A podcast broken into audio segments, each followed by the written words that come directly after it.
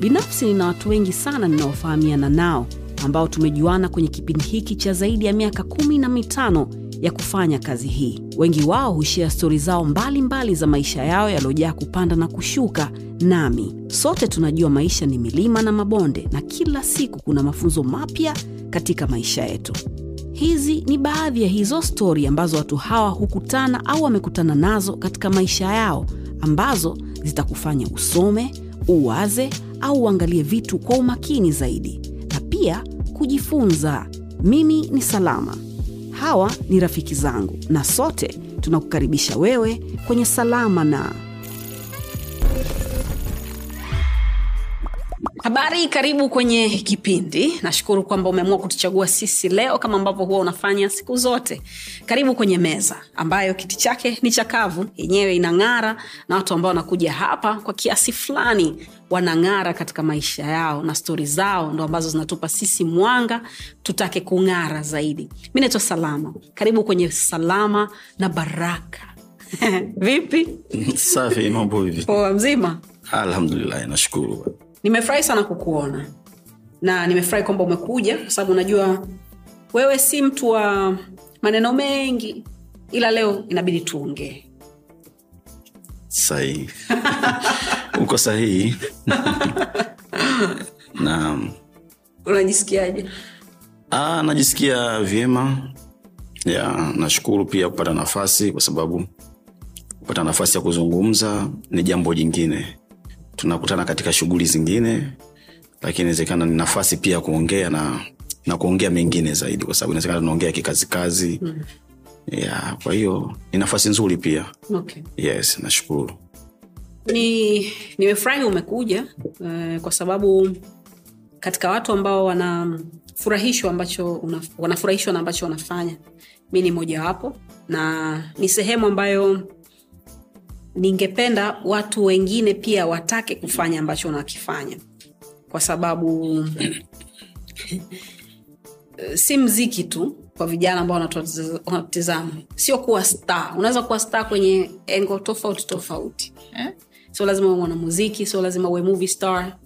Eh, vyote ambavyo tunavifanya ni kwa sababu tuna- tunavifanyia kwa ajili ya tumbu Tumbo. au sio eh? na familia zetu na tumbo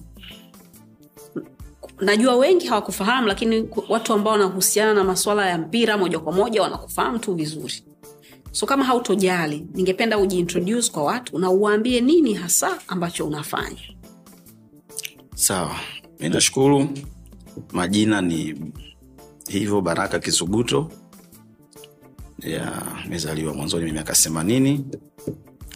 Nimesoma mikoa mbalimbali kulingana na familia, wazazi walikuwa watu wa kuhamahama kuajiliwa. Kwa hiyo nimekaa Shinyanga, nimekaa Dodoma, nimekaa Dar es Salaam, lakini nyumbani mimi ni Tanga. Kwa hiyo kazi inayofanya mi ni mwajili wa TFF Tanzania Football Federation, ni meneja mashindano, lakini pia nafanya kazi na shirikisho la mpira wa miguu Afrika CAF kama general coordinator. Kwa hiyo kote huku mimi nafanya shughuli za mpira wa miguu.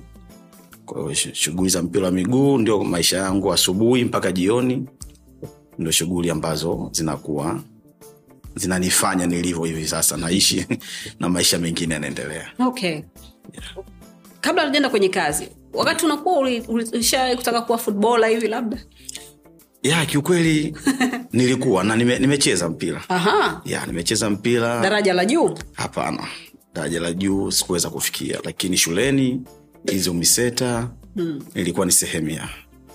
Kwa hiyo hata maeneo ambayo kuwa tunaishi zote nilikuwa ni mtu ambaye pekee napenda sana mpira. Kwa hiyo ya, ya, ya, nilikuwa napenda mpira nilikuwa na baba zangu wadogo wanacheza mpira wacheza mpaka levu za juu wengine cheza mpaka ligi akatulia ligi daraja la kwanza ndo ikiwa ligi kuu. Kina nani hao alikuwa anaitwa Allen Helbert. Hmm. yes na babangu mwingine mdogo alikuwa ni kocha wa timu za second division alikuwa joseph kiaka kwa hiyo yalikuwa ni mazingira ambayo nyumbani unaona watu wana, wana hiyo spirit ya, ya, ya mpira. Lakini babu yangu pia mzaa mama alikuwa ni refarii kwao nimejikuta mazingira yote nikikaa mpira haukosekani kwa asilimia kubwa. Kwao shuleni nimecheza primary secondary nilikuwa nacheza football.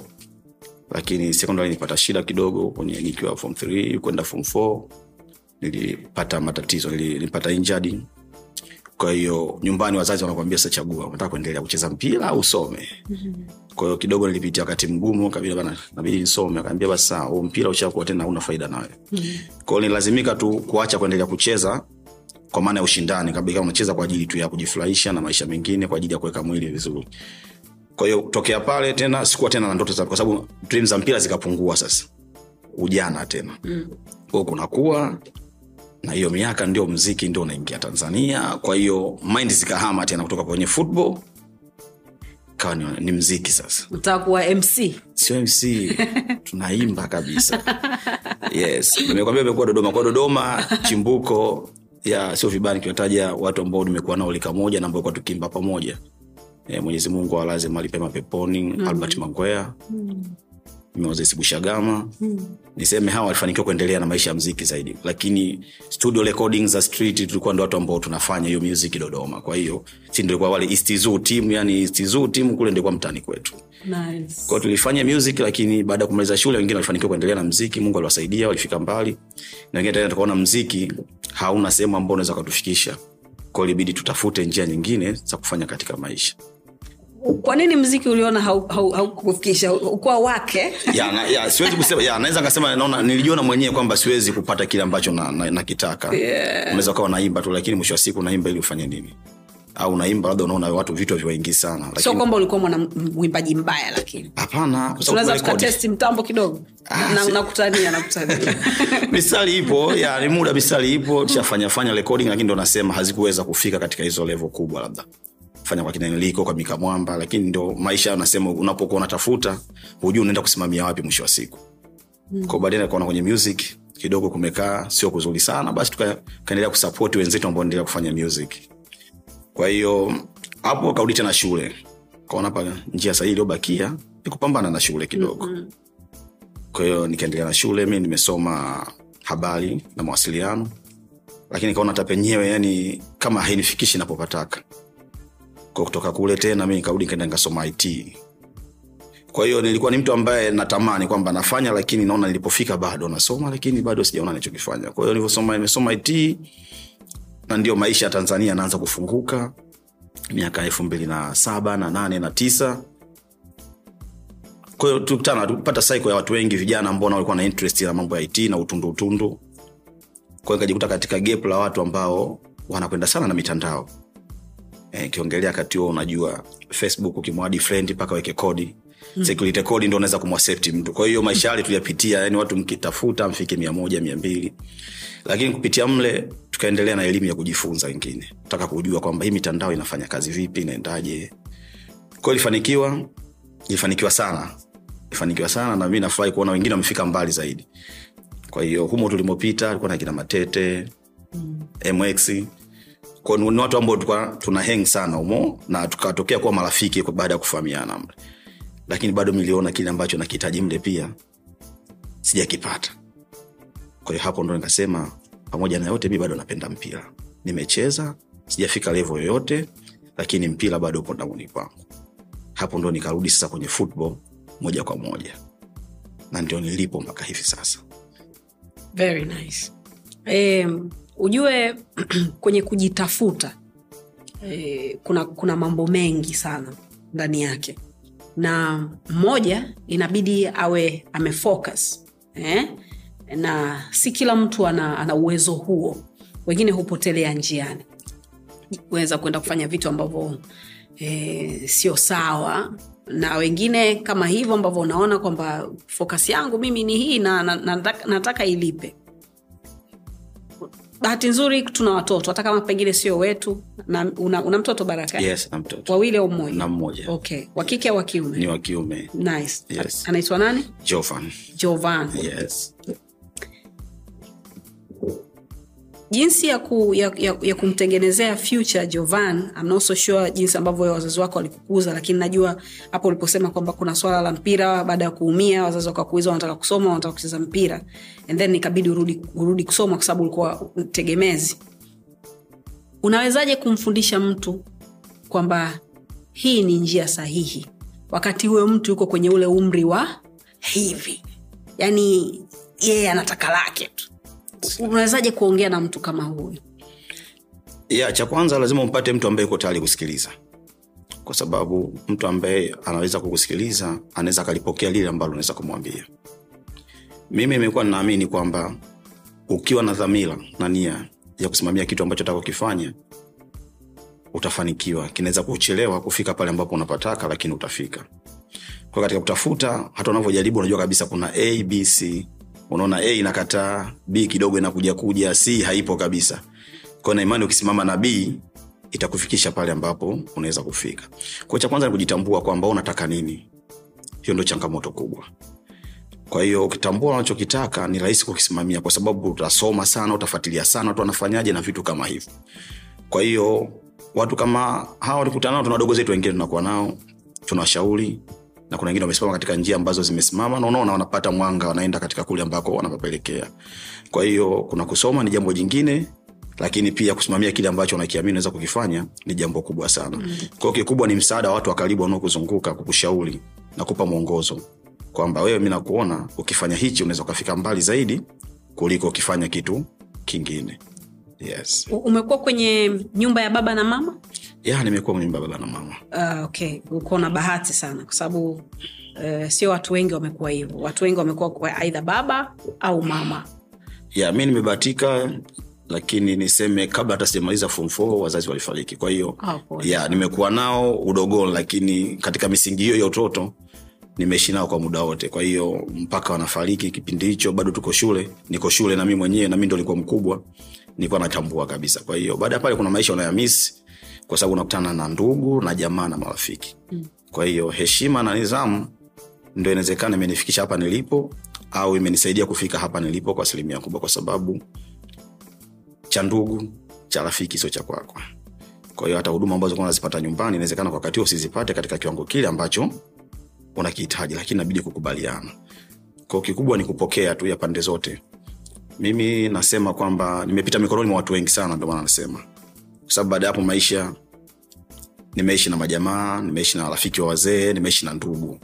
Kwa sehemu zote hizi mi nilikuwa napata kile na, na, na ambacho naona kina msaada kwangu ndo nilikuwa nasogea nacho. Na katika sehemu hizo pia nimepita wengine nikiangalia ambao kwa nilika langu nimepita nao mle. Wengine ni tofauti sana na mimi sasa hivi. Kwa ile nidhamu ambayo nilikuwa nayo nadhani imenisaidia kunisogeza kufika hapa ambapo nilipo. Mm. e, sijafika lakini angalau hapa niliposogea naona kuna kitu ambacho kimenifanya niweze kufika kwa ajili ya kuzingatia yale ambayo nilikuwa naambiwa au nayapokea kutoka kwa watu katika msaada. Wa, wa, wa, wa, nini kilitokea kwa wazazi wako? Walifariki pamoja au mmoja baada ya mwingine? Mmoja baada ya mwingine. Pole sana. Ya asante. What happened? No mzee alipata kansa yes. Kwa hiyo na miaka hiyo naongea miaka tisini bado matibabu hayakuwa katika ubora huu au kujua mtu anakuja kugundua jambo tayari. Lishakuwa baya. Lishakuwa baya. Yes kwa hiyo mama naye ilichukua kama baada ya miaka mitatu minne. Ko nahisi labda maisha uvumilivu hakuweza kuwa strong sana. Kitu ambacho nakiona mimi. Mm. yes. Kwa hiyo ilichukua katika kipindi hicho na katika kipindi hicho mi nikisema baada ya kufiwa na wazazi bado hata watu wengine hawezi kujua kwa sababu tuliendelea kusimama imara. Mi ndo mkubwa. Niweza kuendelea kusoma nachotaka ukisoma nimeendelea kusoma mpaka kesho.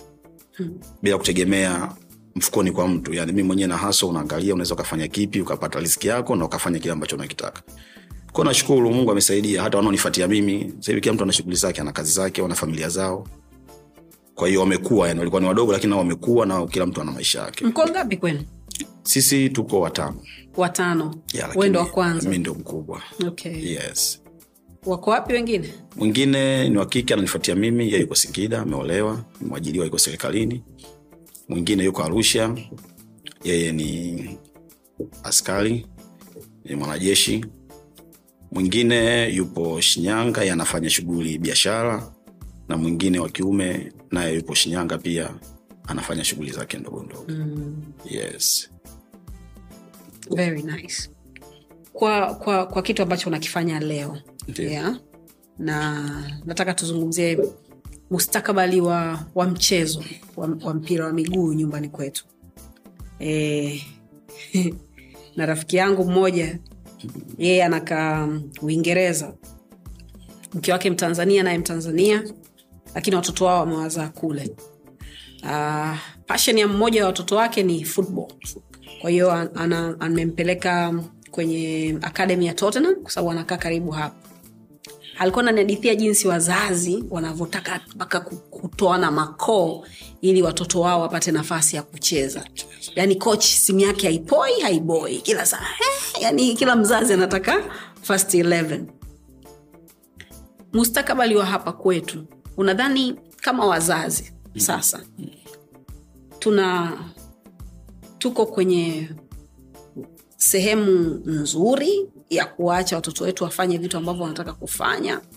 Au bado tuko kule kule nyuma kwa kusema nataka ukae darasani niseme asilimia kubwa bado wanataka wanaamini katika kusoma ndio kunaweza kukatengeneza maisha ya vijana au watoto wao lakini mwamko umeanza kuwepo ukiona tulipotoka katika mpira huu na sasa tulipo tofauti kidogo ipo.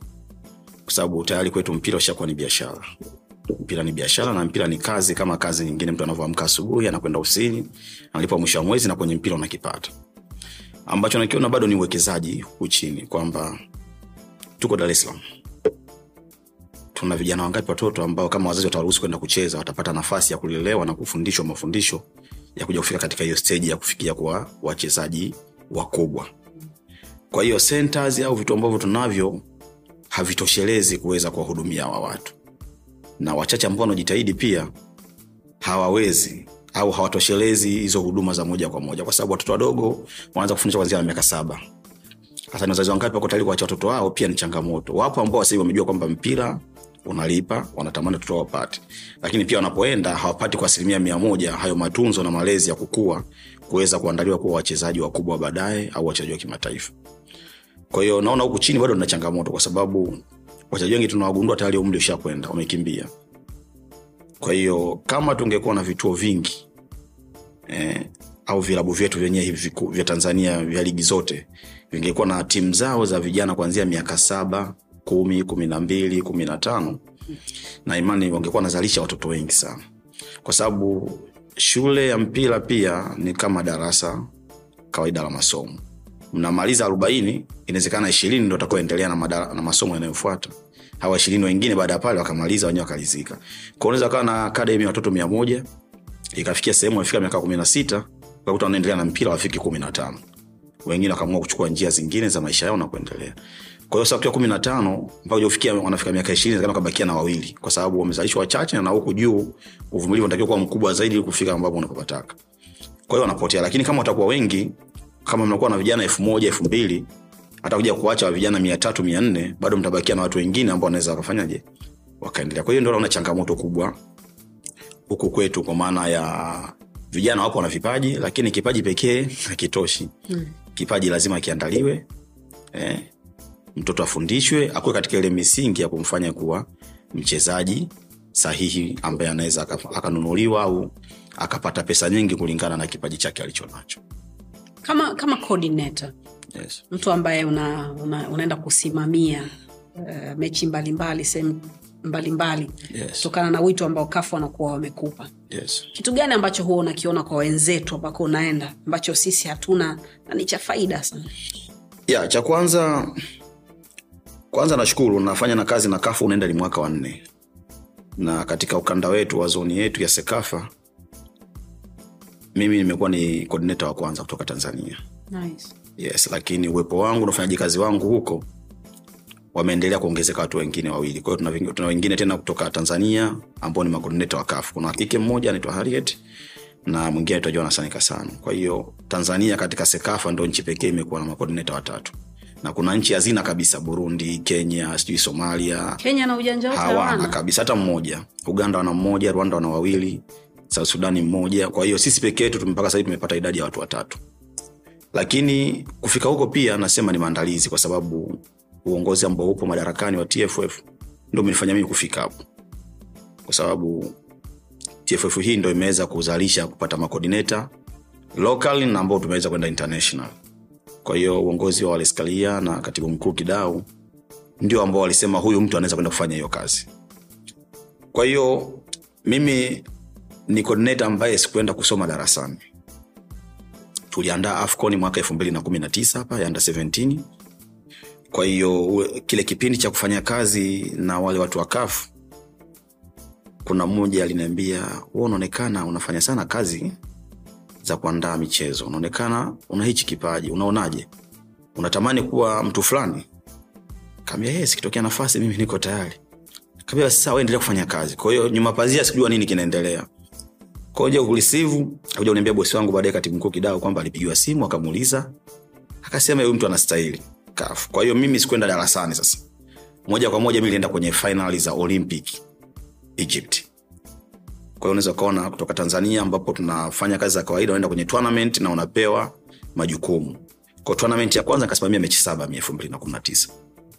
Na baada ya pale jamaa akasema ise tumekuona hapo alivyofanya kazi. Mkurugenzi wa mashindano wa kafu ilikuwa na mkuu wa mashindano akaniambia bana tumeona umefanya kazi vizuri sana. Kwanzia leo wewe weanda begi lako tu. Utasafiri sana kufanya hizi kazi. Ulichokifanya hapa watu wote wameappreciate kwa hiyo kweli baada ya pale nimekuwa nikipangiwa hizo mechi. Kwa hiyo nimesimamia mechi nyingi na robo fainali tatu kwanza za confederation champions league. Kwa ujumla mechi za kafu tu na mechi kama kumi na tatu champions league nane confederation tano. Hizi zingine za zono qualifier ziko nyingi sana na zenye zaidi ya thelathini. Kwa hiyo ambacho cha kwanza unajifunza ukienda kwa wenzetu kwanza ni mapokezi. Wanaheshimu sana watu wanaokwenda kusimamia michezo yaani coordinator kwenye mpira sio afrika tu kwa maana ya kafu hata fifa. Ni mtu ambaye kwamba ndo anafanya ule mpira unachezwa. Kuchezwa sio kwa maana tu ya kuchezwa lakini kuchezwa katika kiwango na ubora ambao wenye mashindano wanahitaji. Kwa hiyo wanawapokea vizuri sana na kuheshimu hawa watu. Kwa hiyo unakuta ukifika ugenini ukiwaambia mimi staki moja mbili tatu wanazingatia. Tufanye moja mbili tatu wanafuata. Kwao ni watiifu. Lakini la pili ambacho nakiona kule mkiwa kwa sababu kawaida sisi coordinators kama mechi ni tarehe kumi basi unaweza ukafika kule kwenye station maybe four days kabla kwa ajili ya maandalizi. Unafanya maandalizi na wale wenyeji. Kwa hiyo ukiangalia hotels wanatoa ni nzuri. Yani huduma zote ambazo wanawapatia ni katika levo nzuri. Security kubwa usafiri na kila kitu kinakuwepo. Lakini mkienda kwenye ile match day preparations ile ukisema unataka ball boys wanakuletea sasa ball boys wanakuletea sisi hapa kwetu ball boys timu zetu hazina hao watoto. Kwa inabidi ampigie mtu fulani ameulizie hao watoto amletee kwa hiyo wenzetu ukifika wale watoto wanakuwa ni watoto wa club. Kienda lahli ni watoto wa lahli watakuwa ndo ball kids. Kienda zamaleki wanakuwa ni wale. Piramidi hivyo hivyo. Sio tu kaskazini mpaka huko kusini ukienda south mamelodi ni wale wale. Angola huko petro ni wale wale. Kosa wale watoto wanakuwa ni sehemu ya academy ya club ni wachezaji labda under 12 under 13 wanacheza. Kwao pia wanapata ile nafasi ya kuwa field kuokota mipira na mazoezi mengine. Ile pia inawapa molali ya kuona. Kwamba huko ndani unaokota mipira akati labda unamuona mtu pale pesta anacheza au unamuona himidima anacheza kwa hiyo mtu yule mtoto pia anaongeza juhudi kwamba naye anatamani atoke kuokota mipira sasa afikie levo katika ile. Kwa sababu ndani ya klabu inayomhudumia anapata zile huduma zote. Lakini cha tatu wenzetu wamewekeza nikisema wawekezaji wamewekeza. Hakuna shortcut kwenye mafanikio yoyote. Yes na ndio maana wenzetu kwa levo zao ukienda mamelodi pale kwenye mechi zao gari zote ziko branded. Mamelodi sundown masandawana na ni contract ya wao na kampuni moja ya magari sijui Hyundai. kwa hiyo mnajulikana kabisa huyu refarii huyu coordinator ndani ya uniform hii moja mnavokuwa kule. Lakini pia wana mikataba nakuta kwamba kuna hoteli fulani kwamba kila anayekuja wana hoteli fulani wana mkataba nayo. Kwao unakuta sponsorship ya timu tu. Inakuwa na sponsor kama kumi na tano. Eh, juzi tulikuwa nigeria na under 23 sponsor wa nigeria national team wapo kumi na tano. Kwa hiyo kwanza wameinvesti kwa hiyo ukiinvesti kazi yako ni kutafuta matokeo mazuri. Matokeo mazuri yanazidi kuongeza watu. Kuweza kufanyaje?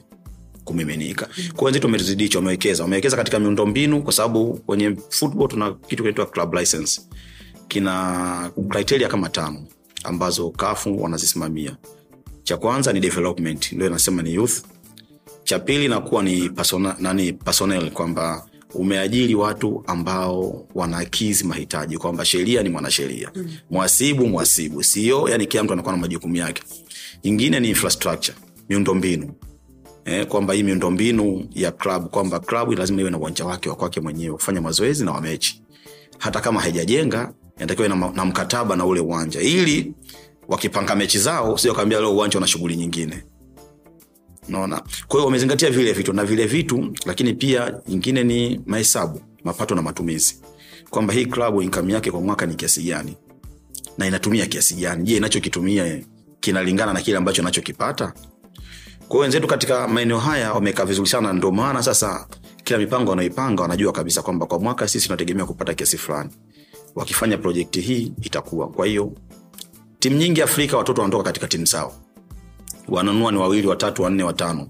Lakini zakuta nusu ya timu imetoka katika chini imetoka under 20 under 22 sijui under 23 mpaka wanafika wanacheza senior team. Hicho ndio naiona tofauti. Si tofauti na kwetu ambako sisi nusu ya msimu wapya wote kutoka sehemu zingine. Mm. e, waliobakia pia sio wamekulia katika timu ile wanakuwa wametoka katika sehemu zingine yes. Very interesting. Uh, hiyo uh, ishu ya ya ball boys hapo umeizungumzia e, tunajua wachezaji wengi ulaya ambao unaona kabisa picha labda kapiga kama kama ya alexander arnold labda enzi hizo na, na steven gerard ama suarez ama nani. E, anamuona kwenye akademi kama ambavyo Yes. unasema na obviously naye atataka kuwa kama yeye au zaidi ya yeye.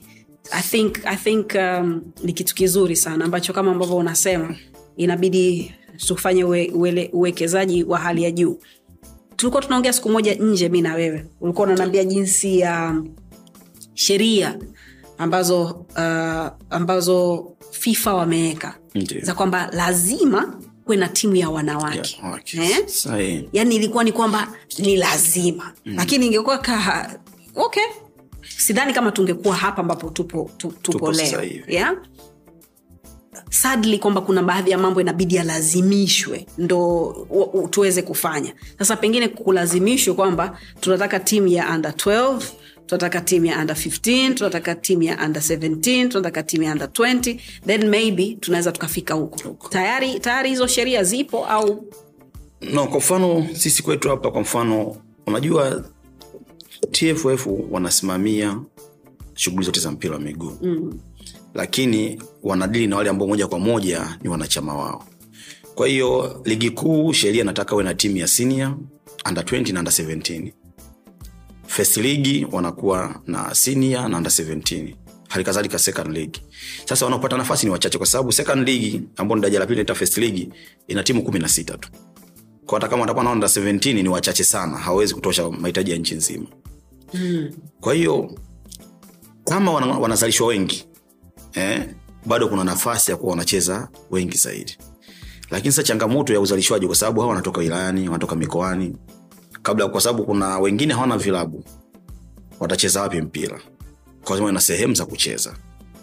Na pia panakuwa na talent identification kwamba kuna tournament inafanyika sehemu ya watoto kwa hata hizi timu zingine ambazo hazina wana nafasi ya kwenda pale kuangalia na kuchukua. Kwa kwa sheria zetu sisi za ligi wanafanya wanatimiza. Lakini bado haitoshelezi kwa sababu haitoshelezi kwa maana tunawapata wachache. Tunawapata wachache kwa hiyo wengi hawapati nafasi kwa sababu kuna mikoa haina timu daraja la kwanza wala daraja la pili wala ligi kuu. Kwa watoto wa maeneo yale pia wanakosa hiyo fursa au nafasi ya kuweza kuonekana. Kwa wanawake naona mwamko unakuwa mkubwa na unakuwa mkubwa kwa sababu mimi hata huo mpira wa wanawake nausimamia moja kwa moja. Kwa hiyo naona mabadiliko ni makubwa. Tulipotoka miaka sita iliyopita na sasa ni tofauti. Lakini uwekezaji siwezi kusema ni mkubwa lakini at least sasa hivi wachezaji anaweza akapata chochote katika mpira. Kwa sababu mwanzo mpira kama ambao nikwambia kwamba mpira unaonekana ni, ni kitu ambacho kipo kipo tu ni cha furaha kupoteza muda. Lakini imefika sehemu sasa ni kama ajira pia watu wanatambua. Kwa hiyo nafarijika kuona pia watu ile ni kazi yao sahivi watoto wa kike pia wanapata chochote mwisho wa mwezi na maisha ya wengine yamebadilika kabisa.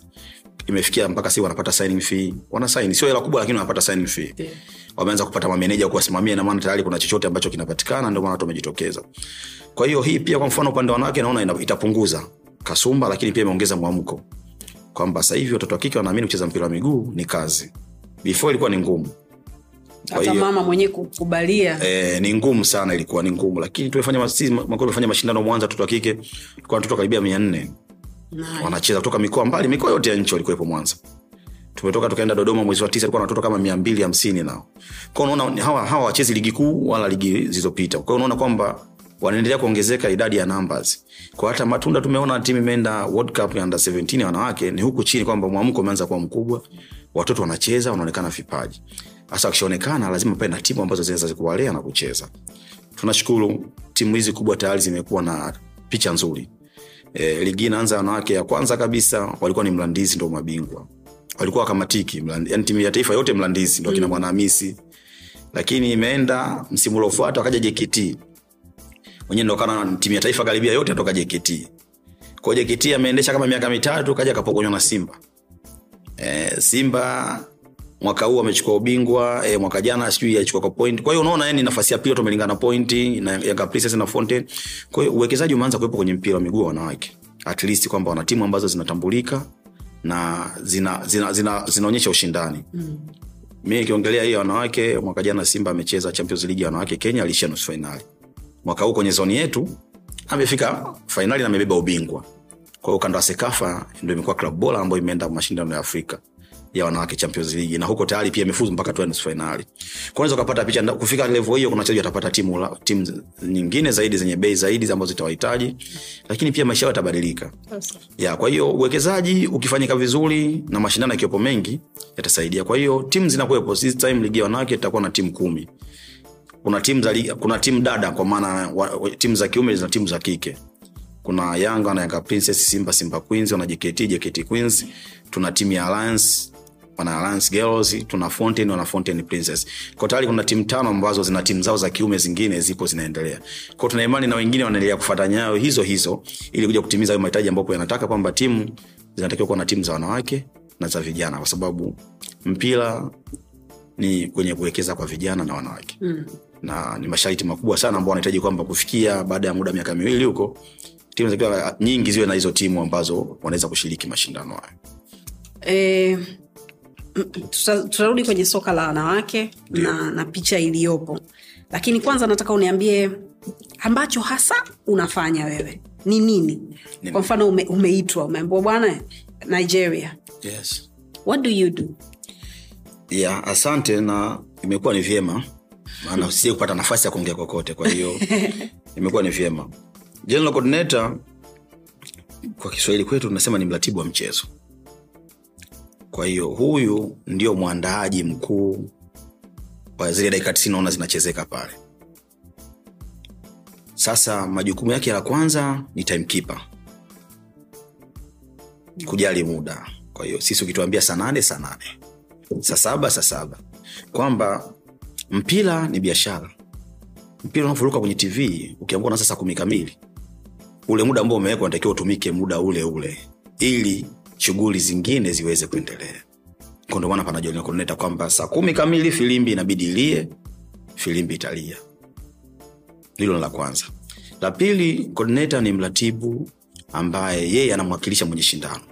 Kwa ukiona mechi za ligi kuu hapa au mashindano mengine na maana anamwakilisha katibu mkuu wa tff au ceo wa bodi ya ligi kwa maana ya utendaji. Majukumu ya kwanza ukipata uteuzi lazima uconfirm kwanza yani kwamba bana wewe umeteuliwa kwenda kusimamia mechi south africa. Lazima useme una nafasi ya kuweza kwenda. Hiyo ya kwanza. Ya pili watakuuliza tarehe zipi ambazo uko flexible kuweza kusafiri kwenda kufanya kazi. Ukiconfirm ukipata ticket kwa hiyo unapofika cha kwanza ni kuvisti uwanja na kuna ripoti unatuma kwamba uwanja umeukutaje. Kwa hiyo kuna maswali yakopo ni mengi na mengine ni mitego inamaana usipohakikisha maana unaweza uka- ukaongea kitu ambacho hakina uhalisia. Mm. kwa hiyo ule uwanja una vitu vingi sana vya kukagua. Ndio maana unafika mapema utaangalia pichi nyasi zikoje magoli yako sawa vipimo vyake sindio technical bench dressing room. Kwa hiyo hiyo inaitwa ni, live report. Kwa hiyo ukifika ile lazima utume mrejesho kwa walio kutuma kwenye shindano waweze kujua. Cha pili ni kujua timu ambazo zinashiriki. Timu tunakuwa na timu tatu timu mbili zinazocheza na maofisa naita ni timu kwa maana rifaliz mm. na kamishna. Kwa hiyo ndo mwenyeji wao lazima ujue makazi yapi wanakaa. Kwa hiyo mi coordinator natakiwa niangalia hoteli ambao utakaa marifaliz na kamishna na asesa na security. Kwa hiyo ukiona hoteli ilizishe mi nasema hii hoteli kwa kweli hatuwezi kukaa. Nabidi hoteli nyingine. Na hawezi, hawezi kubisha. Lazima wafikiane na kile kwamba hawa watu liwa comfortable kufanya kazi zao lazima wakae sehemu nzuri. Lakini pia ni kujua timu ambazo zinacheza zimefikia wapi na kupanga utaratibu wao mpokezi kuanzia airport kwenda hotelini siku za kufanya mazoezi na mpaka siku ya mechi. Lakini anakuwa na majukumu mengi kwa sababu kuna mechi kafu anakuteua hauna security officer hauna media officer hauna asesa yani wewe ukowe na kamishna tu. Kwao una wajibu wa kufanya kazi za security officer za media officer na watu wengine wote ambao hawapo wakiwepo wanafanya majukumu yao. Lakini kama hakuna aliyeteuliwa wewe mwenyewe unatakiwa usimamia yale mambo yote one na unaambiwa unaambiwa kabisa kwamba hakuna security hakuna nini hiyo yako. E, mfumo wake yani mfumo wenyewe wanafanya uteuzi kwa unapata email yako. Ukiwa na email pale unaona bana coordinator niwe peke yako. Baada ya coordinator hauoni media officer hauoni security. Kwa hiyo ukishaona mkeka umetoka vile moja kwa moja unajua kwamba hii shughuli leo ya kwako peke yako. E, sasa kuna sehemu ukienda kuna changamoto. Angola watu wanapiga kileno tu shughuli eh, lakini lugha za mpira hatushindwani. Kwa hiyo mtaongea nao askari wale wataelewa unachokitaka unawapa plani yako. Sababu kikubwa coordinator lazima ina plani. Kwamba unapanga eh, unakisimamia kile ambacho umekipanga. Kwa hiyo siku moja kabla kuelekea mechi ndo tunakuwa na kikao cha maandalizi ya mchezo. Zamani sana kuwa tunaita pm eh, siku hizi tunaita mcm wanaita match coordination. Meeting. kikao kile sasa ndo kinatoa taswira ya maandalizi ya mchezo yamekamilika kwa kiasi gani. Kwa sababu timu zote zinakuwepo officials wanakuwepo. Kwa hiyo kikao kile mnapeana utaratibu kwamba wewe unatakiwa uondoke hotelini mechi ni saa kumi. Mm. unatakiwa uondoke hotelini saa nane kamili. Inatakiwa ufike uwanjani saa nane na nusu. Unatakiwa ufike dakika tisini kabla ya mpira kuanza. Kwa hiyo huo ndo muda nimekupatia. Na wewe unasafiri yani. yani kama unasafiri yes, yes. kwa sababu ndio anasema kazi yetu ni kujali muda. Kwa hiyo time management ndio kitu cha kwanza. Yani kama una time management huwezi kuwa gc kwa hiyo unawapa utaratibu wenye kikao kwamba polisi escort itakuwepo nusu saa kabla ya huo muda wa kuondoka na mtafika muda fulani. Kit managers anatakiwa alete vifaa mapema uwanjani labda masaa mawili kabla ya timu kufika ili niwasaidia watu wa tv waweze kupata picha. Picha. Mm. yes. Kwa hiyo kama na security officer nitampa access aje akae dressing room kwa ajili ya kuangalia. Kwa hiyo hayo ni majukumu ambao una kikao, kikao cha leo kinatoa picha ya kesho. Kwa hiyo kesho yake usione pale mechi inachezwa saa kumi eh? nacheza simba na saa kumi pale mi nafika uwanjani saa tatu asubuhi. Mm. kwa unakuwa na checklist sasa. Kipi kimefanyika kipi akijafanyika unakitekeleza. Kwao mpaka muda timu zinakuja kufika unakuwa umetimiza asilimia kubwa ya mahitaji yako au majukumu yako. Na kama kuna changamoto pia unawasiliana na wakubwa wenye taasisi kwamba bana tuko hapa lakini naona kuna changamoto moja mbili tatu. Wanakupa mwongozo wa kuweza kutatua. Kwa hivyo ndo navyofanya. Lakini katika mashindano ya kafu mpaka kugawa tiketi mgawanyo wa tiketi coordinator anatakiwa ajue kwamba media wako wangapi. Eh, waandishi ni wangapi. Unazonipaga unakuwa ushazipigia hesabu. E, okay, ya, kwa sababu ukiwa na mashindano unakuwa ushasema mi na watu wangu watatu naombea wapate.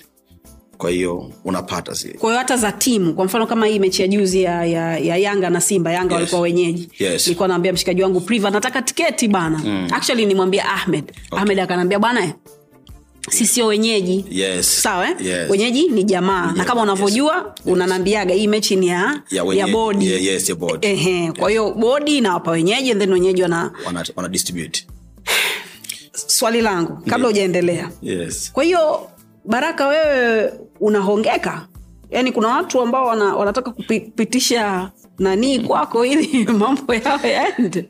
Ya niseme mi ni mkristo. Leo ni jumapili. Kitu ambacho pekee nakwambia nimesimamia katika kile ambacho nakiamini.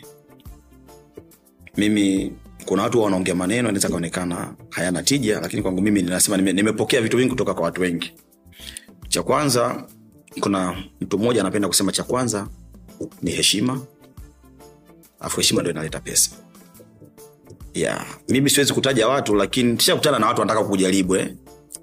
swali langu lilikuwa Yes. ni kwamba Yeah. watu wanajaribu kwa- kwako wewe kwa sababu pengine wakipita kwako wewe ndo wanaweza kumfikia refarii wanaweza kumpit- kumfikia meneja wa uwanja ili waende wakafanya mambo yao kabla wanaweza sijui wakafanya nini hivo yeah, mimi nje ya nchi sijakutana na hizo changamoto lakini hata hapa ndani niseme sijakutana na hizo changamoto moja kwa moja ila mja mkiwa mnaishi timu eh, utasikia ah, kuna jamaa wana, wanaulizia bana wanasema da mko na ujamaa mtapenyaje kwa sababu mimi nimeamua kujenga utaratibu. Mimi ndani ya kazi sina rafiki yani ni washikaji baada ya kazi. Kwa hiyo hata naofanya nao kazi wanajua kabisa ujamaa bana kama atajua ninazingua. Mi ukizingua kokote pale nami nakuzingua kwenye kazi. Kwa hiyo watu wamekuwa ni waoga kuangalia jinsi ya kunifesi. Lakini kutana na mtu bana huko najua pia sisi madawati yetu tunapanga officials wengine mtu anatoka labda zake mwanza huko kakuletea zawadi. Pesa zawadi ya nini?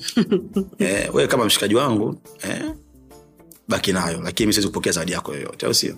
Kwa hiyo mwanzo toka nimeanza nimekuwa hivyo kwa hiyo sipatani na hiyo changamoto. Lakini unasikia "Ah, anasema hii mechi upo wewe bana da hapa pagumu hapa. Basi wasema pagumu gumu wake nini? Ah, uko serious sana. Yani kwenye kazi uko serious. Ambia sawa tufanye kazi baada ya hapa tutakaa kama tunatoka tunafanya nini tutahenga lakini kwenye kazi hakuna mm. kwa hiyo zana ile moja kwa moja mtu kunifesi sijakutana nayo lakini amesema tu huyu mtu bana ah, mi natoka nakuja safari bana nikuletee kitu fulani. Unaambia hapana hicho ni cha kwake. Wewe umepata nafasi hii ni haki yako. Mm. eh, sio kwamba hizo pia baraka yani mtu kwa kuwa wewe kumchagua anataka akupe zawadi ili uweze kwenda kumchagua tena. Ndo mawazo yanakuwa hivyo kwa wengine kwamba ya labda huyu jamaa au nikimsalimia sana kwenye simu eh, atanikumbuka kwamba huyu mtu yupo. Mi nasema kama una uwezo watu watatambua uwezo kwa sababu hakuna mtu anapenda kufanya kazi mbovu kwa hiyo hata ukiwa na listi ya watu wako wajua kabisa bana akiwepo huyu kazi inaenda. Na, na, na, na, na kwa timu sasa? Ya timu hapana sikutani nao moja kwa moja teams. Lakini na hizo pia yani rushwa inaweza ikawa inataka kutokea upande huo kwamba bwana kanda mbili wanataka kushinda huu mchezo tuanze na coordinator. Hawawezi. Au haijawai kutokea. Ya, kutokea. Mimi nasimamia hizi dabi zote za, za kwetu hapo mwaka kama wanne watano nimekuwa coordinator na na na ratibu yote. Lakini wezi amini nafanya nao kazi vizuri timu zote mbili wezi amini. Kwa hiyo kama wadha wana vurugu zingine nyuma pazia hazijai kupita mikononi mwangu. Lakini tunaheshimiana sana yani. Nikiwambia bana kesho kikao saa nne watajipanga watakuja saa nne. Naomba pale na watu wawili wanatekeleza. Kwa hiyo sijai kuona mtu anajaribu kuni kunishawishi kuni, kuni au kunirubuni kwa namna moja yoyote ile? Hapana hajai kutokezea. Okay. Yes. Mwanzo ulisema kwamba wewe umepata bahati ya kuwa kodineta moja kwa moja baada ya watu wakafu kuona uwezo wako hapa hapa nyumbani. Ndio. Lakini nataka tuanze ku- kuzungumza kwa mtu ambaye anataka kuwa kama wewe so, ambaye anatutizama sasa hivi. Bwana mi nataka nifanye kazi ambayo kaka baraka anafanya. Mm, anaanzia wapi? Sahii na umeongea zuri na nimesema sisi tumekuwa mbele ya muda. Tanzania tumekuwa mbele ya muda tangu mimi nimekwenda nimerejea ofisini mm, katibu mkuu tumeendesha programu huu ni msimu wa tatu. Mm. kwa, kwa mfano mechi, zetu, mechi zote za ligi kuu tanzania zina coordinators. Eza ni loko au watatoka makao makuu. Makao makuu naona kutoka bodi ya ligi na tff dar es salaam. Lakini kama hawajaenda tu dar es salaam ambao ndo intake ya kwanza kabisa ya coordinators mikoani kote tumezalisha watu. Sasa mfumo wetu kwa maana ya taasisi tunapata watu kutoka kwenye mikoa. Mikoa ilikuwa inapendekeza watu. Kwamba sisi mkoa wa morogoro tunamwomba bwana winifred ponela aje asome workshop ya coordinators. Kwa hiyo tumekuwa tukifanya tukifanya hizi workshop na viongozi wengine kwa misimu mitatu mfululizo. Na ndani ya misimu mitatu nasema ndo tayari tushapata wawili wengine wameenda kafu. Mm. kwa hiyo kwanza ni passion ya football. Coordinator ni mtu yote ambaye kwanza ana ile passion ya football. Kwa sababu unajua licha ya kuifanya kama kazi mi naenjoy yani mimi kusimamia football naenjoy kwa sababu maisha yangu amekuwa ni mpira eh? kilala ukiamka yani muda wote nafanya football. kwa hiyo sioni mateso na kama ambavyo tuliongea mwanzo kwenye mafanikio yoyote kwenye njia yoyote lazima ukubali kupigika kutumika ili uweze kufika pale ambapo kwa hiyo usipoifanya kama kazi eh, utaenjoy lakini ukisema kwamba mimi bana kwa sababu nimefanya lazima nilipwe leo hmm. eh, kesho nikienda lazima nilipwe kesho hiyo hiyo usipolipwa siku moja ya pili utaona ah, mbona kama hela inachelewa unaweza ukaacha. Ko cha kwanza ni passion ya football lakini pili ambao wanakutambulisha sasa kutoka kwako ni sehemu ambao unatokea. Dar es salaam hapa tuna fa za mikoa mitano ya kisoka kigamboni ilala kinondoni temeke na ubongo. Kwa ile mikoa inaleta watu wao. Bana sisi wilayani tunawa watu ofisini wanatusaidia sana kwenye kazi za mpira. Kwao tunaomba waja wapate semina au wahudhurie workshop ya coordinator. Mikoani pia wanafanya hivyo hivyo. Kwa hiyo hilo ndo la kwanza ambapo jinsi tunaweza kuwapata. Kwao tunakuwa na semina semina inakuwa imejaa imejaa nondo nyingi kabisa pale. Mm. E, watu wanapiga semina siku nzima wakimaliza tunafanya na practical. Hata zile bendera unajua mtu anaweza kaona kazi nyepesi tu ile. Unaona bendera zimeingia na watoto.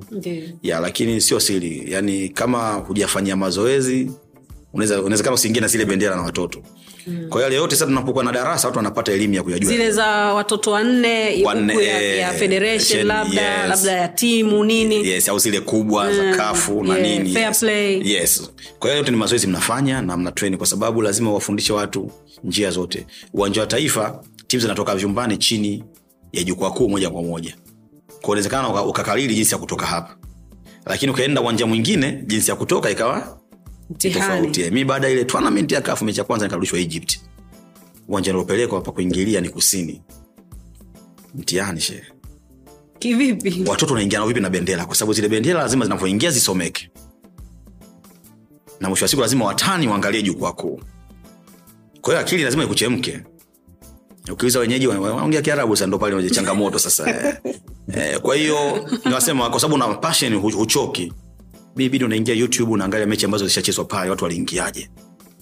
Nasema unajiongeza sasa. Yeah. nikaangalia game za kwanza afcon pale zimechezwaje uwanja ule wasue ni uwanja unaitwa alexandria. Kaangalia game ya pili ya tatu nikapata idia kwa nikafanya riaso na watoto vizuri kabisa.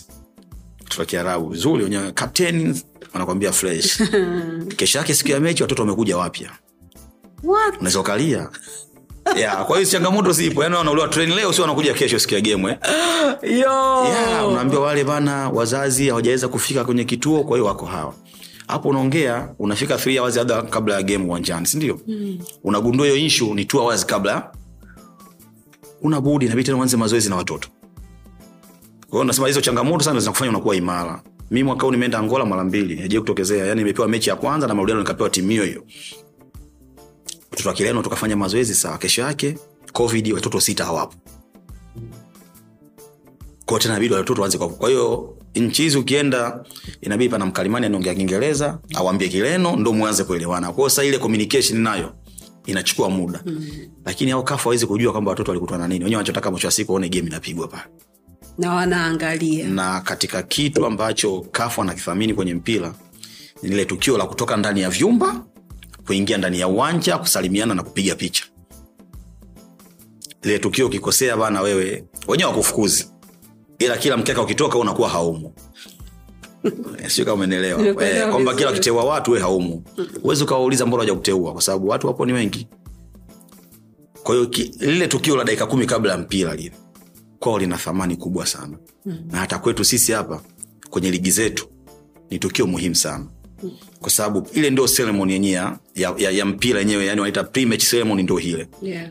kwao lazima uzingatie una unatekeleza. Kufanya fainali fainali nimefanya za mashindano tofauti. Nimefanya fainali mwezi huu septemba nimefanya fainali ya under 17 ilikuwa ethiopia. Mm. nilifanya fainali ya under 17 nyingine ilikuwa rwanda mwaka elfu mbili na ishirini. Nimefanya nusu fainali ya under 20 ilikuwa karatu arusha elfu mbili na ishirini champions league nimeishia group stage lakini confederation nimefanya robo fainali tatu kwa hiyo wakati wa fainali obviously pia maandalizi yanakuwa ni tofauti yani- mwendelezo yani ni makubwa sana kwa sababu unajua kuna tuna mashindano aina mbili kuna hizi mechi, mechi moja moja eh? mm-hmm. eh? unaenda leo unapiga mechi zako baada ya siku mitatu unarudi alafu na ile tournament ndo zile fainali afcon nini mm. tournament kwanza kama mashindano yanaanza tarehe kumi gc anafika one week before eh, sikwambie mtu na tiketi unakula business. Nice. eh, kabisa unajua unaenda kupigika kazi yani. Kwa hiyo huduma wanakupa ni nzuri. Kwa ile one wiki, one ukifika una kila kitu cha kuhakikisha unakagua. Mipira kuchezea unakabidhiwa wewe. Kama ni boksi na mipira sabini unakabidhiwa wewe. Bendera za nchi zote. Yani ukifika wale kafu wanakukabidhi mizigo yako yote kwamba wewe ndio gc wa kituo a. Mizigo hii hapa. Pampu accreditation kila kitu. Sasa kwenye tournament tunafanya verification kwao lazima mzitembelee timu. Kwa timu mkienda mnafanya pale presentation kila mtu kwa ida lake refari security. Kwao coordinator unaanza kuchukua paspoti ya mtu mmoja mmoja una verify jina lililopo na details ndo ambazo zipo kwenye system. Zikiwa sawa una print unampa, unampa accreditation. Kwa sababu kwenye tournament ukisha verify passport ya mtu baada ya pale tena itumike kwenye ukaguzi. Mm. unampa accreditation. Kwa ile accreditation ndio inakuwa id yake. Mm. kwa ipo vile. Lakini sasa kwenye hizi mechi moja moja hakuna hizo verification. Wanatuma ni leseni ambazo ni soft copy. Kuona print kazi yako ni kuhakikisha kwamba huyu unayemtazama ndio yeye anatakiwa kucheza. Yeah, kwa sababu kimesa hapo umekosea. Mm-hmm. yeah, lakini wamerahisisha wana system kidogo. Wana system lakini bado kwa wengine ni nyepesi na kwa wengine ni ngumu. Kwa hiyo system ile na kila kitu ndani. Ile system ukiingia unapata majina ya wachezaji wote waliosajiliwa wanaocheza ile mechi. Mm. na kama mtu achezi jina lake alitokea kwenye system. Anakuwa black kabisa ni uoni kitu pale kwa hiyo una kazi kwa mfano ndo hiyo tumesema ushaga kikao cha maandalizi ya mechi kifanyika the next day wanatakiwa team manager akifika uwanjani cha kwanza kukabidhi ni lineup. Kwa kazi yako ni kuthibitisha kwamba ametiki wachezaji kumi na moja wanaoanza na tisa wanaosubiri. Hilo la kwanza. La pili technical bench ni nane. Je ameandika hao watu nane? Kocha mkuu ni nane. Cha tatu mfumo unaocheza timu hii ni mfumo gani? Kwa lazima pale wachole waandike 442 499 na mwisho wa siku lazima ukocha au assign kwa kikupa ile sasa unaingia kwenye system unaanza kufanya selection ya kile ambacho wamekitiki. Ya timu inakuhusu nini baraka? Eh? Kufika 411 we no unachoandaa mimi ndo naenda kupata mtu wa media. Kwa hiyo mimi nikisubmit okay. watu wa media watapata ile team sheet kutoka katika kile ambacho nimekifanya mimi. Watu wa tv watajuaje timu yako inacheza mfumo gani? Kwa hiyo sione pale imekaa manchester 442 kuna mtu ashafanya ile kazi akatuma ndio maana wanaweka pale. Eh, kwa hiyo ni kazi ya, ya, ya, ya nani ya jelo kufanya kile kitu. Lakini eh, jukumu kubwa sasa muda unavyochezwa unawezekana huinjoi kwa sababu kazi yako ni kuangalia. Nimesema macho yako yanakuwa yana hatakiwi yani macho yako yanazunguka sehemu zote. Mm. uangalie piga picha wamekaa eneo lao? Kama mpiga picha anatakiwa akae atakiwa kusimama. Kwao ndani ya uwanja atakiwa unaangalia kushoto wamekaa. Sawa. Au bendera mlingotini zimekaa zinavyostahili. Je watoto wakota mipira wapo katika position? Kwa sababu watoto pia wanakaa kwa position wale wakai tu vyote kuna michoro yake ambayo ukifika huwa tunaichora unaelekeza watoto utakaa hivi. Wamekaa inavyostahili. Mipira ipo ya kutosha hamna mipira nenda nje watoto. Kwa muda wote wa mchezo unatakiwa kuwa active kwa sababu hautaki jambo lako likwame lisiweze kufanikiwa. Ch- changamoto baraka. E, tunakaribia kumaliza. Yeah, mwaka huu mwanzoni. Eh, I think mwanzoni yeah. tulikutana zanzibar. Sahihi. Kwenye mechi ya pili ya cameroon na, na tanzania, Tanzania. under 17 Ndio, ilikuwa mechi ambayo sisi inatupeleka kwenye kombe la dunia, La dunia. la, la, la wanawake under Eh, 17, kulikuwa kuna utata ile siku. Mechi ilikuwa i think inatakiwa ianze saa kumi. Saa kumi kamili. Ehe. sijui ilianza saa kumi na mbili sijui sijui saa moja na what happened that day? Ukikutana na utata kama ule sasa mm. nani bosi pale? Ya kwanza katika mechi bosi ni kamishna mm. mechi kamishna akiwepo ndio bosi ila yeye ni bosi kwa maana ya msimamizi wa shughuli ikitokea mechi kuna kamishna na general coordinator kwamba inatakiwa organization zote anafanya general coordinator kwa kamishna ni msimamizi kuona hichi kimekwenda kwa sababu kamishna pia ana- anamtolea ripoti coordinator jinsi alivyofanya kazi Ndi. sasa hizi mechi za knockout au niseme mashindano mengi haya ya kwetu eh, haya ninaosema ya wanawake ya qualifier hayana macoordinator mm. kwao coordinator anakuwa ni local kwamba unamsaidia yule kamishna kufanya kazi zake ziweze kufanya, kufanikiwa. Japo huna huripoti kwa, kwa maana ya mamlaka kwamba kafu wenye mashindano huripoti kwao. Lakini unamsaidia yule aliyekuja mgeni kuona mambo yanakwenda vizuri na mchezo unafanyika. Siku ile ilitokea nini? Yeah. ile mechi mechi ya kwanza silicheza kameruni mm. tuwapiga nne kule kwao. Ko nadhani ni kitu ambacho hakukitegemea. Kwa walikuja kutaka kulivenji ili waweze kufuzu mentality yao sasa ambacho nakiona hakutegemea sheria za mpira zinasema mchezaji na technical lazima wafanye vipimo. Kwenye kipindi hiki? Eh, covid huu mwaka watatu tunaenda. Mm. yes. Kwao naona hivyo vitu kwao walikuwa frustrated sana. Na ndo vilipelekea kudilei kwa sababu walikuwa hawakubaliani na kile ambacho wanakiona au wameambiwa na kafu anakuwa na daktari wake wa kafu anasimamia mechi amemtuma ana kamishna. Kwa ile mechi ya zanzibar anasema kamishna kamishna alikuwa ni mkalimu sana yani. Yule mama mzimbabwe. Namkumbuka Yeah. yeah. white. Yes alikuwa mkalimu kwa sababu timu kama itaki kwenda uwanjani unafata taratibu. Lakini akasema hapana twende bembezi waje kucheza. Kondo ambacho kilidileisha hivyo kwamba inabidi tutokea tena pale amani twende mpaka kule panaitwaje kule? Unapita vede mbele kule kabisa kule ngalawa. Mm-hmm. ndo kwenda kuongea nao ndo wanakubali wanakuja. Lakini kwenye mpira watu kufrustrate watu ni kitu cha kawaida. Yaani anajua utaratibu ni a lakini anaamua kukataa tu sio a.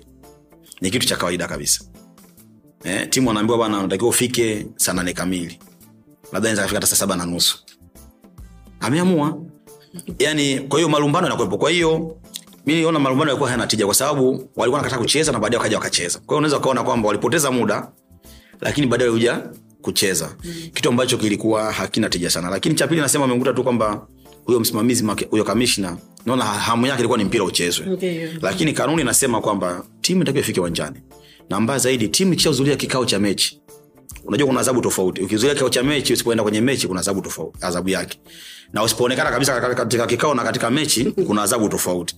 Wale kikao cha mechi tulifanya. Umeelewa? Kilifanyika. Na walikuwepo. Tukamalizana kila kitu. Siku ya mechi ndo wakaanza ku, kuleta hizo sitofahamu wataki kuja uwanjani sijui ni na nini ambao baadaye waliweza wakaja na tukacheza. Kwa hiyo alitumia tu niseme yule mama nafsi yake ndo limsukuma kufanya vile. Lakini kama mechi nasimamia mii pale hawajatokea dakika zangu thelathini pale filimbi watu watu wana- eh, watu wanakumuta mikono yao wanaondoka. Hiyo ni changamoto. Kwa hiyo kwenye mpira hizo changamoto zipo na sio sio huku tu kwetu.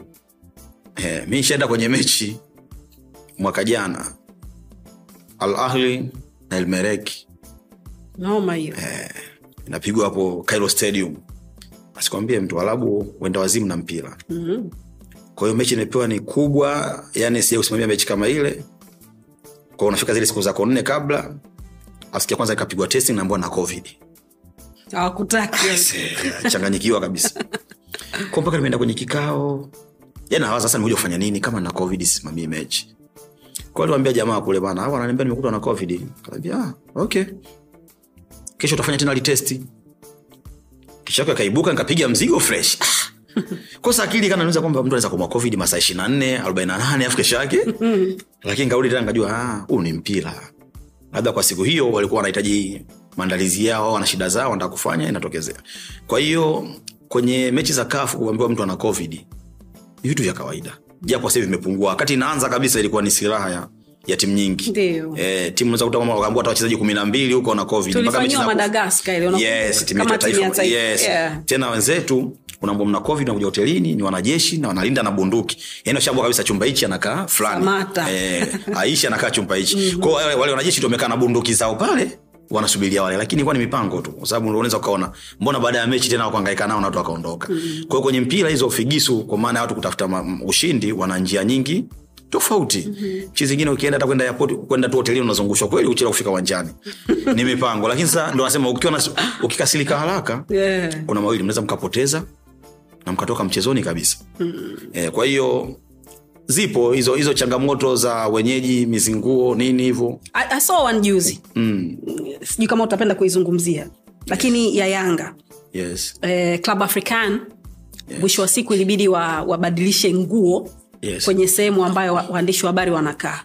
Na kuna video zi, zi, zimetembea mtandaoni. Mm. warabu wanaongea na, na, na, na wabongo na maji yakarushwa na mambo kama yale.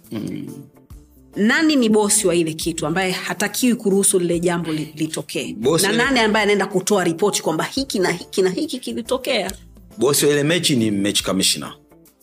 Na mechi kamishna alikuwa anatokea rwanda.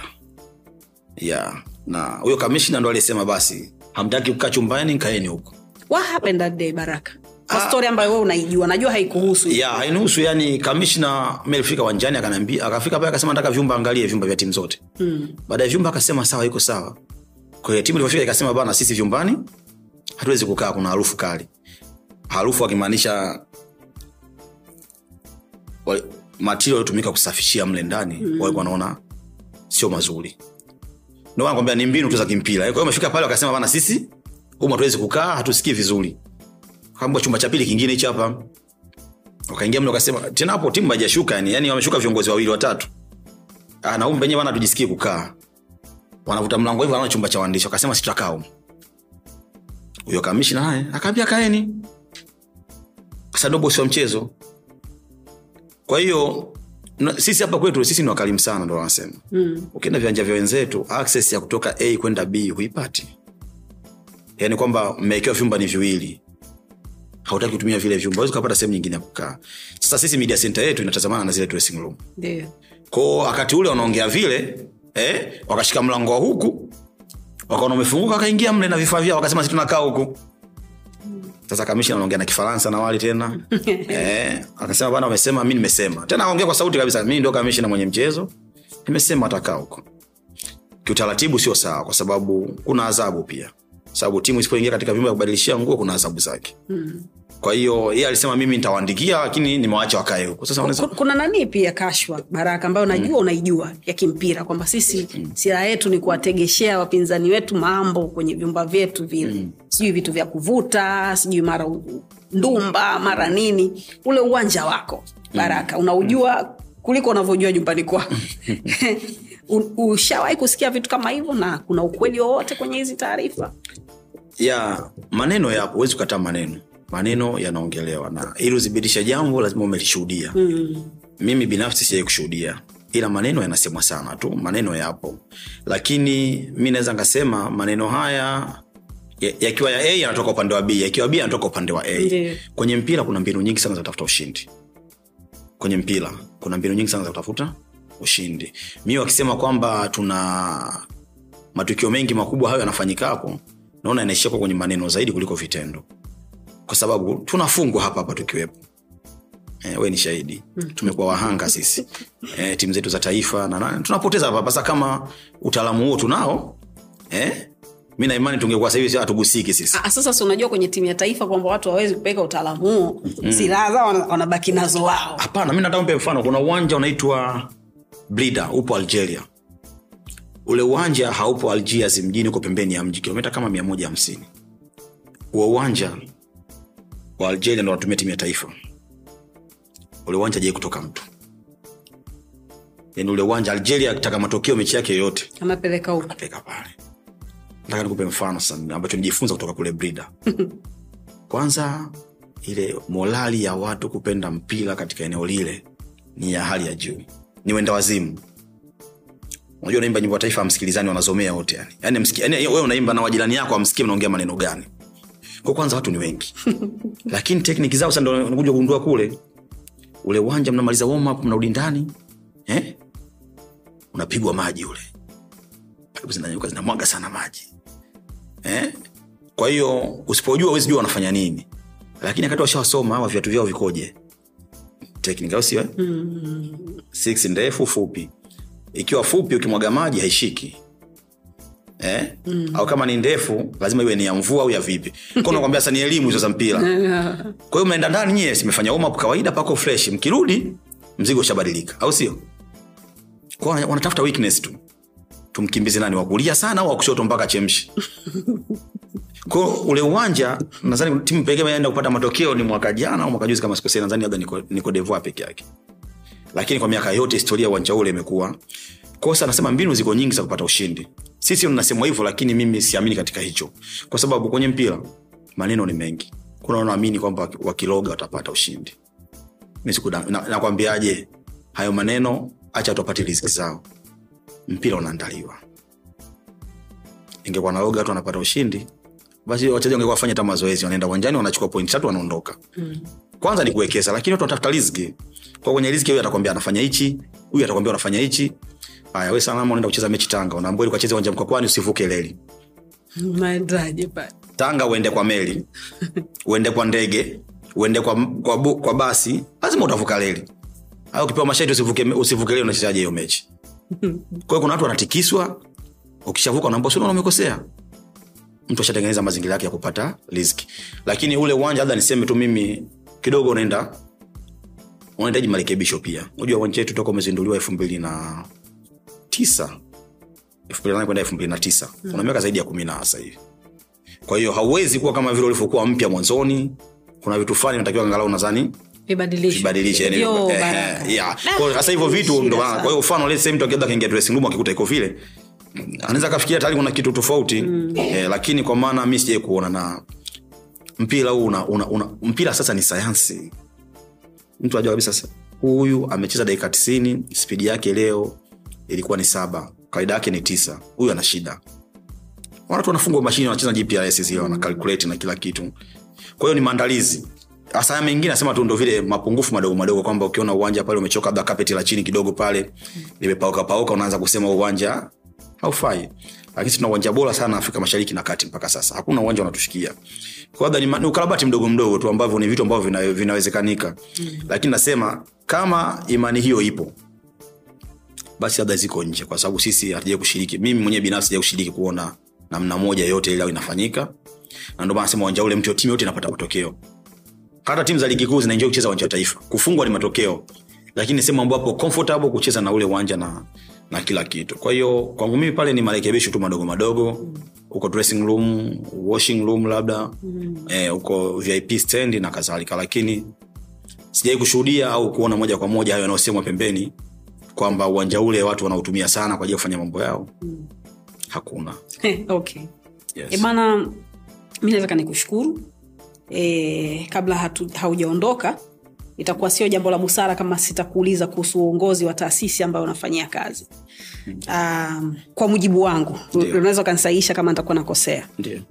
kwa kipindi ambacho uh, kiria amekuwa rais wa federation Ndio. kuna mafanikio mengi sana mazuri yamejitokeza especially kwa timu zetu za vijana na, na wanawake. Ndio. Najua wewe pia katika karia yako kwenye kipindi hiki ndo ambacho eh, umeweza kufanya mambo mengi makubwa. Unadhani yeye ni, ni, ni bora zaidi ya wote ambao wamepita? Na kwa jinsi ambavyo unakaa naye unamwona unadhani kama taifa tumejipatia mtu ambaye anatupeleka sehemu nzuri? Yes mimi niseme ni mtu sahihi ni mtu sahihi kwa sababu mafanikio yanakuja kwa watu kufanya kazi.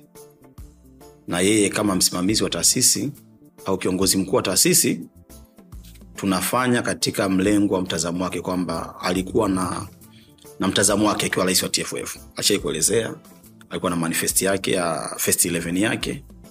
Kwa hiyo sisi watendaji au waajiriwa tunafanya kazi katika ule mtazamo wake. Mm. kwa hiyo tuseme kweli sisi tumeshiriki afcon under 20 ni wakati wa utawala wake.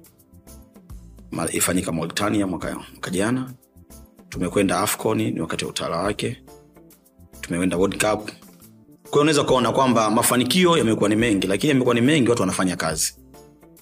Ya amefanya kazi kwa sababu ikiacha rais na uongozi wake maana wa memba wake lakini katibu mkuu ni mtu ambaye uhifadhi kidau ameuishi mpira ameucheza mpira kwa hiyo ana ile test eh? anajua kwamba anahitaji kitu gani kufanya ipite wapi maboresho pia yamefanyika ndomaana labda tunaona mafanikio yanakuwa ni mengi kwa sababu pia vijana ni wengi wanafanya kazi kwa kama ni shahidi miaka nyuma unajua kabisa ikitajwa fati unajua wanapatikana watu namna gani mm. lakini pale utaona vijana eh, miaka ishirina tano thelathini thelathini na tano arobaini na wachache ambao wapo viongozi ambao wanaongoza hawa vijana wengine kwa hiyo mabadiliko kwanza ya, ya vijana wanafanya sana kazi yamekuwepo lakini uwekezaji pia umefanyika na mashindano yamekuwa mengi. Kwa sababu mashindano yamekuwa mengi kuona tuna ligi kuu daraja la kwanza na hilo daraja la pili. Lakini tuna kombe la federation cup. Tuna ligi ya mabingwa wa mikoa inashikia mikoa yote. Kwa wanaume na wanawake. Ukienda kwa wanawake tulikuwa na ligi moja tu. Lakini sasa tuna ligi tatu za wanawake. Tuna ligi kuu tuna ligi daraja la kwanza na hiyo ligi daraja la pili ambayo ni women regional champions league kwa hiyo activities zinapokuwa nyingi ndio mafanikio yanaweza kaonekana awezi ukapata mafani, yakaonekana mafanikio kama hakuna activity. Kwa hiyo uongozi huu umefanya umerudisha shughuli za mpira kufanyika. Yani ukienda wilani watu wako bizi na shughuli za mpira mikoani na sisi taifa pia tumekuwa hivyo. Lakini hata sahivi timu ikipangwa kucheza na tanzania pia nafikiria yani iwe home iwe away. Ya mimi last weekend kwa nigeria mpaka half time nigeria bila bila na sisi hawaamini mm. yani uwanja unapiga kelele. Yani wanaona kama vile hawastahili wao kuwa sare na tanzania mpaka half time. Miaka ya nyuma tunajua. Nyingi sana. E, kwa hiyo mabadiliko hayo yamepelekea pia watu kujiamini lakini exposure pia. E, yani mpira si unachezwa ndani ya uwanja. Kwa kama majiandaa vizuri mtafungwa pale ndani ya uwanja. Kwa hiyo niseme uwekezaji umekuwa ni mkubwa kwa maana ya usimamizi wa yale ambao anaona rahisi mm-hmm. na watendaji wanaendelea kuyasimamia. Ndio maana naona tunasogea. Kwa hiyo kwangu mimi mimi nime, nimeanza kupenda mpira muda mrefu kidogo lakini nimeona viongozi waliopita hivi karibuni namuona yeye amekuwa akifanya zaidi. Kwa sababu na imani alipo yeye ni msingi ambao walikuta walianzisha wengine. Mm-hmm. lakini yeye amefanya katika kiwango kikubwa sana kwa sababu kwa kweli now you are proud. Huko kafa pajai kuwa na mtanzania yote anafanya kazi yoyote kwa hii kafu akisema kuna coordinator wawili watatu kutoka tanzania ni katika kipindi chake. Ameweza kusababisha watu kupatikana. Na sio huko kwa position nyingi zimeendelea kuwa established. Unajua zamani kuwa unasikia hizi nafasi watu wa magharibi tuna kaskazini.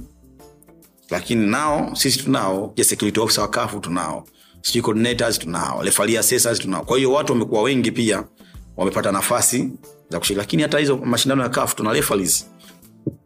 Tuna referees wana beji za kafu sijui karibia sita assistance na wenyewe kwa hiyo namba zinaongezeka lakini kutokana na kwamba watu wanafanya kazi na hata wakubwa wao wanavyoona sehemu zingine huko wanaona watu wana deserve kwa hiyo kwangu mimi kazi kubwa imefanyika nice. kwa kipindi hichi yes.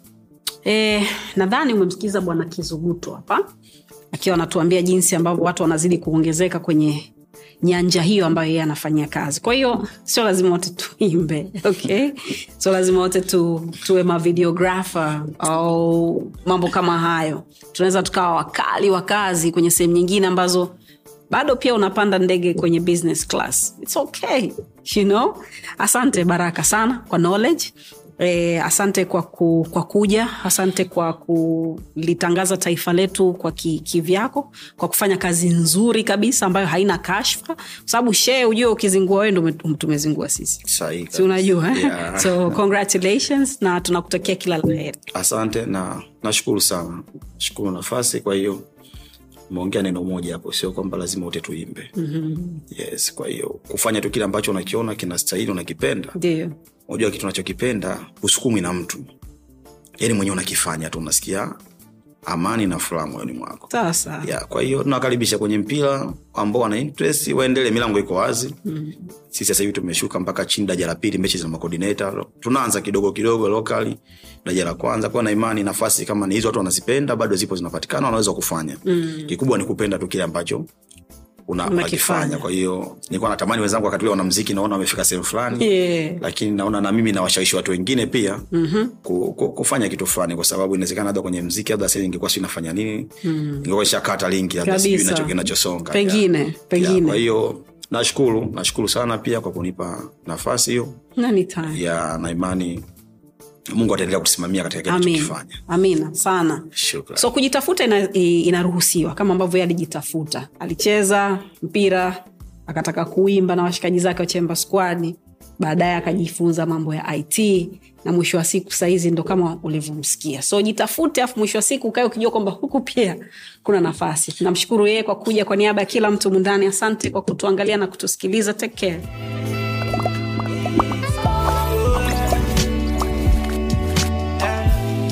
vipo vya lawama sio shida. Vipo vya kupoteza sio muda. Wenuka na ukimbize ndoto. Ah, ah, ah. kupatia ina maana hukosei kiburi kinafanya tujongei tunaamka wapya kila day. Yeah, yeah, yeah, yeah. slow ila kufika unawai chozi na mfuta na cry. Tukipenda na mungu anafurahi. Yeah. yeah. miki sihitaji kucomplain. Sihitaji kucomplain. Mungu ana bless is okay